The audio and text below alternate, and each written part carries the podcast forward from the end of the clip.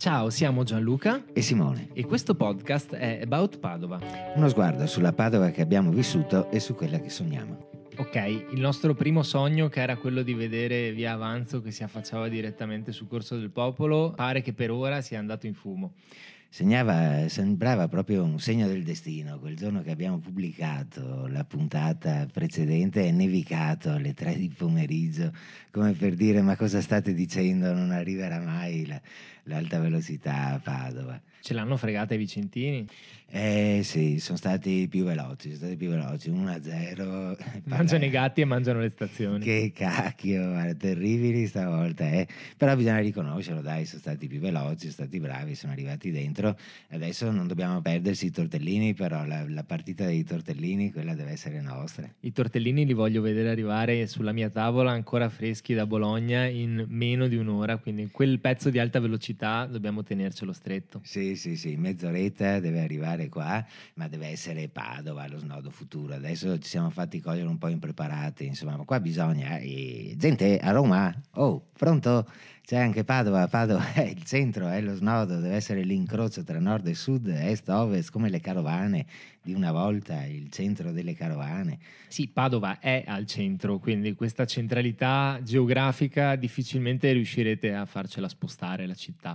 Sì, deve ritornare qua. Vicentini, intanto questa ve la lasciamo, ma la prossima partita e la battaglia finale sarà nostra. Vicenza è stata scelta perché il progetto per una seconda stazione Vicenza Fiere era già stato avviato e pare che sia in corso d'opera, quindi qui possiamo aprire un vaso di Pandora abbastanza grande. La Fiera di Padova sono anni che sta perdendo la sua centralità rispetto a Vicenza, rispetto a Verona. Le grandi fiere ormai sono tutte loro, a Padova sono rimasti pochi eventi e non mi sembra che il corso si stia particolarmente invertendo.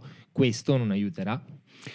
No, sicuramente non nel prossimo futuro, insomma. Vicenza e Verona ormai sono lanciatissime come fiere. Nel futuro della Fiera di Padova io vedo altre trasformazioni, più che altro, vabbè, adesso, a parte il capannone 6 che per fortuna ci stanno vaccinando e chissà che ci vaccinino il più possibile tutti quanti, che usciamo da questa situazione e ricominciamo a vivere, ma il capannone 2 passerà all'università con ingegneria, e il capannone 7, anche le ultime notizie.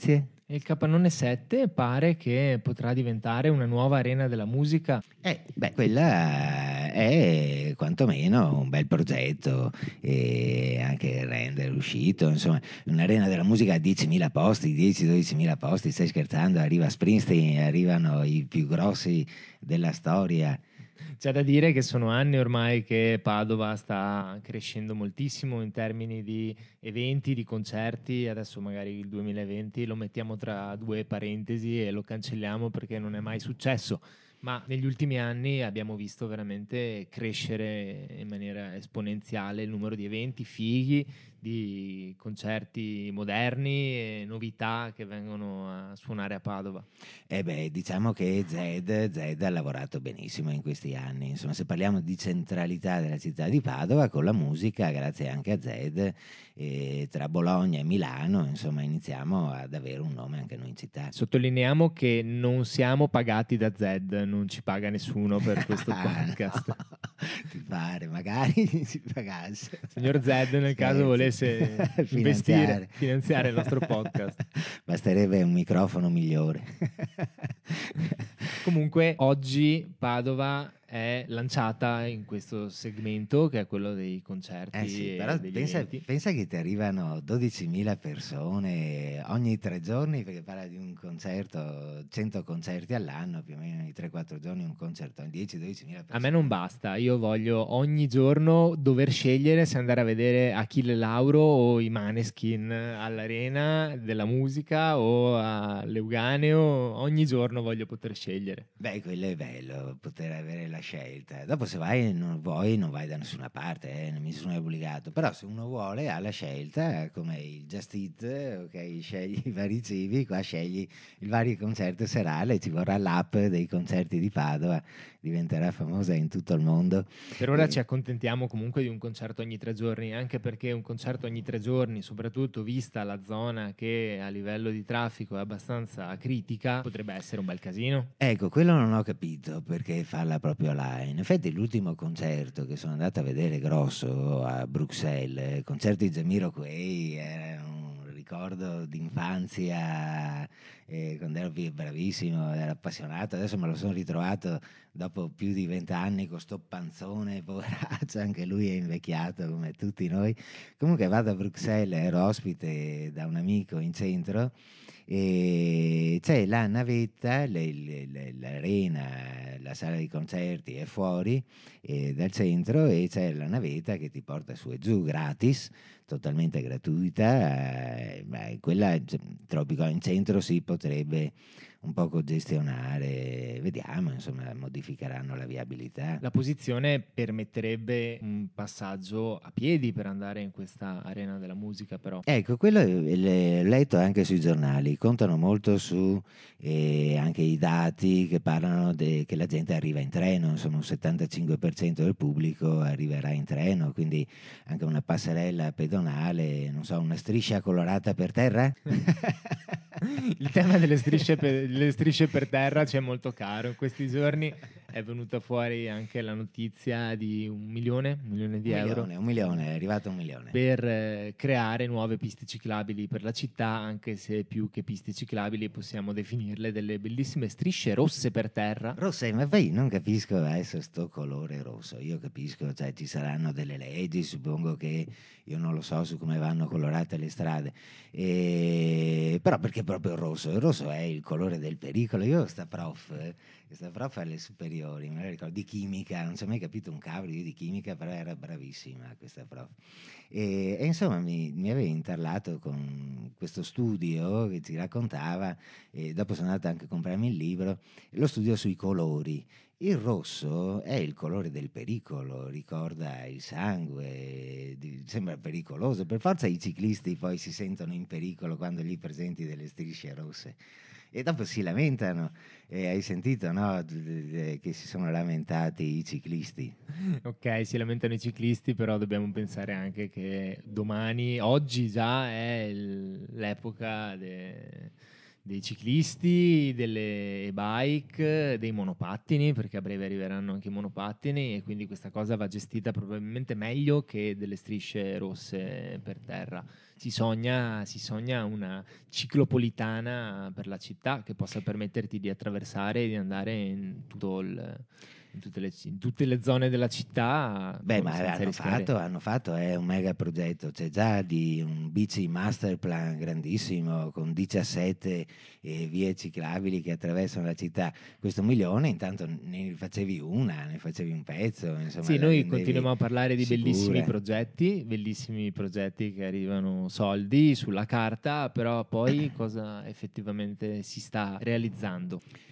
Beh, chi realizza però senza ombra di dubbio è l'università. Hai sentito che adesso a Palazzo Cavalli, se mai stato Palazzo Cavalli, è bellissimo. No, non so neanche dove si trova. Tutto affrescato, là in Via Avanzo, davanti ai Giardini dell'Arena, per capirci, no? Dove vai a berti gli aperitivi, là davanti, se attraversi la strada, c'è Palazzo Cavallo, si senti tutto affrescato, una roba stupenda, bellissima. Già c'è una collezione, già c'è un piccolo museo dentro dell'università, ma adesso faranno questo grande museo della natura e dell'uomo, un investimento da 1,5 milioni, hanno aperto il bando, quindi faranno un super lavoro. Ma non solo questo, cioè, se ci pensi, l'università veramente sta trasformando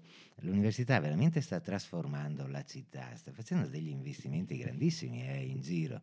Esempio, è presente, no, il geriatrico in piazza Mazzini. Beh, prima abbiamo parlato della fiera, ci sarà anche un capannone dedicato a ingegneria? Bravissimo, il capannone 2 diventa ingegneria, sì, e dopo il geriatrico l'hanno appena fatto diventare il nuovo complesso umanistico, e la caserma Piave diventerà scienze sociali, il polo di scienze sociali, la Fusinato, la mitica Fusinato, te la ricordi? Diventerà la sede galileiana. A dire il vero non me la ricordo la mitica Fusinato, però in questo vediamo che l'università ci sta facendo veramente un bel boost, un bel upgrade nei confronti della città, sta investendo per far crescere la città. Quindi inizieremo a sostituire il sindaco col rettore. Beh, anche questa è una voce che gira. Danno Rizzuto come candidato di centrodestra, va, che sia vero, non sia vero. Io l'ho sempre creduto un uomo di centrosinistra, però no, non lo so. Fatto sta che comunque, insomma, in questi anni, guarda qua, un sacco di lavori, l'ultimo questo, un investimento per la città incredibile. E anche una pubblicità, dai, ce la ricordiamo tutti quanti, quando, cos'era, un paio d'anni fa c'era la sua faccia in giro per tutta Padova con la campagna per i fondi all'università, insomma, ma chissà. Magnifico rettore, cosa fa? Si candida, non sappiamo ancora, qua manca un anno, non sappiamo ancora chi saranno i candidati. Ci candidiamo noi con l'Arena della Musica. Ok, comunque ci sono tanti bei progetti aperti, tanti bei cantieri in atto anche in termini di comune, si sta lavorando sul rinnovamento del Boschetti, sta venendo veramente bellissimo il parco, e ho visto che stanno lavorando anche dentro al castello. Il castello... Beh, anche al castello, anche l'altro anno, l'anno scorso no, l'anno prima, insomma, dei grandi eventi anche là, insomma, anche là un grande investimento, spettacolo, punto importante per la città, quindi bene, no, la città si sta muovendo, dai, c'è un sacco di cantieri aperti dappertutto, va bene. Ok, volevo chiudere questa puntata con un appunto, è notizia che è diventata virale negli ultimi giorni, di un attacco frontale da parte dell'esercito verso un ponaro di galline a Pordenone. Ecco, no, non mi va giù. No, povere galline. Povere galline. Noi che abbiamo le nostre galline padovane. Ma infatti doveva succedere a Padova questa cosa. Ma se ci tocca la gallina padovana, la nostra gallina padovana è famosa in tutto il mondo.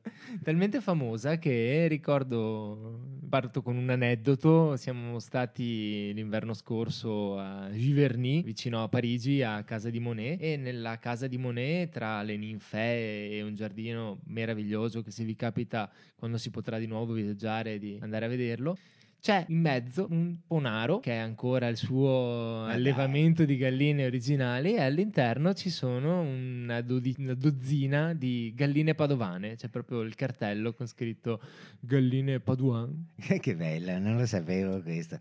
Ragazzi, il prossimo, appena sbloccano un attimo, Ryan Air, EasyJet e via, tutti a Parigi a vedere le galline padovane. Se questo podcast vi è piaciuto, seguite la nostra pagina Instagram About Padova, e qualsiasi commento, qualsiasi insulto, siamo soprattutto qui per gli insulti, potete scriverceli direttamente su Instagram. Ciao a tutti da Simone e Gianluca.